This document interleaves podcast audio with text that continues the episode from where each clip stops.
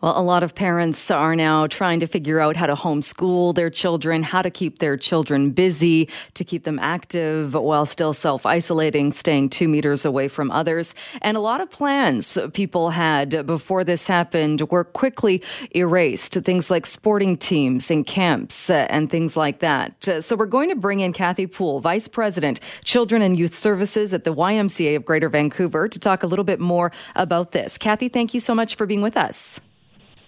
Thank you for having me. Uh, so, the YMCA made the, the tough decision just a few days ago uh, to cancel the sports programs. Not a huge surprise to people because it would be pretty difficult to socially distance and to maintain that two meters in these programs. How difficult was it, though, to tell parents and kids that these programs weren't going ahead this year? Yeah, it was a really tough decision for the YMCA as we recognize how valuable the sports programs are for the children and families. But that being said, the health and well being of our participants, family, and our staff is our top priority. So, based on the recommendations from the public health authorities, we had to make that really difficult decision to cancel our spring leagues.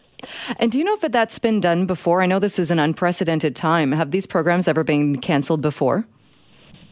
Um, we've had to cancel programs or delay the start, but during my 10 years at the Y, we've never actually had to move forward with a complete cancellation of all of our sports programs across the board. So, yeah, this is definitely an unprecedented time for everyone.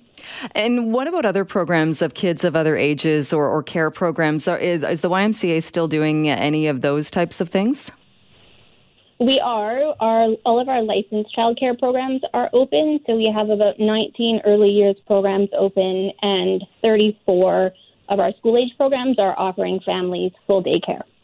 Which I'm sure is a huge relief to families, but there must also be concerns in that when you have daycares and you have kids close together, it's got to be difficult to do it in a way to try and keep kids distanced and to keep them safe. Uh, yeah, it's definitely a challenge. We aren't running at full capacity, which helps. And there are things that our staff has been really, really good at doing. So talking to children about, you know, increasing their personal bubbles, dividing our program spaces into different zones using either furniture or tape, and then limiting the number of children per zone with visuals um, has definitely helped us be able to do that effectively.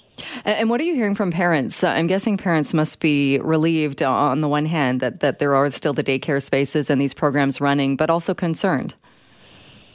Yeah, parents are definitely thankful to have a safe place for their children to go, and especially those who had been in our programs before all of this, like a familiar, a familiar place. Um, the concerns and questions that we're getting are more from essential service workers who are looking for childcare um, families wanting to know what health and safety measures we have put in place, and then the social distancing questions about how do you do that with children.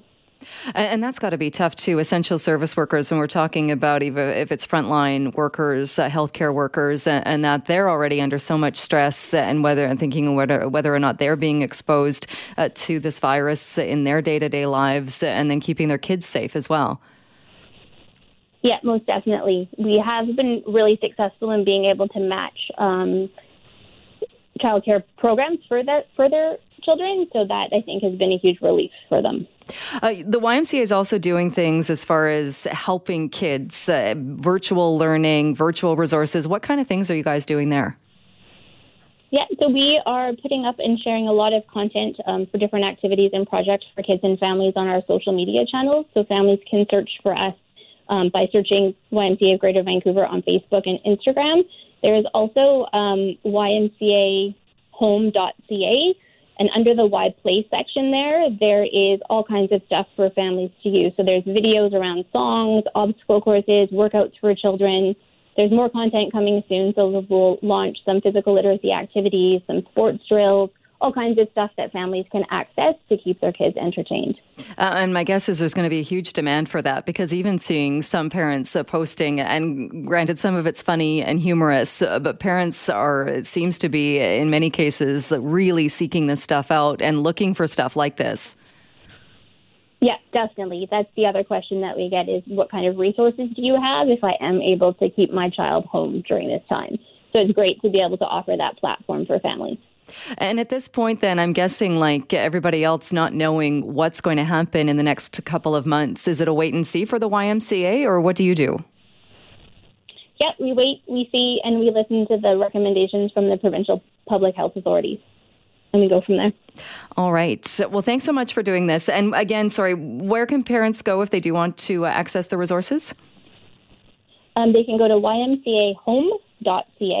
And if families are looking for childcare, they can email us at essentialchildcare at gv.ymca.ca or visit our website. All right. Sounds good. Cathy Poole, thank you so much. Appreciate your time. Thanks, Joe.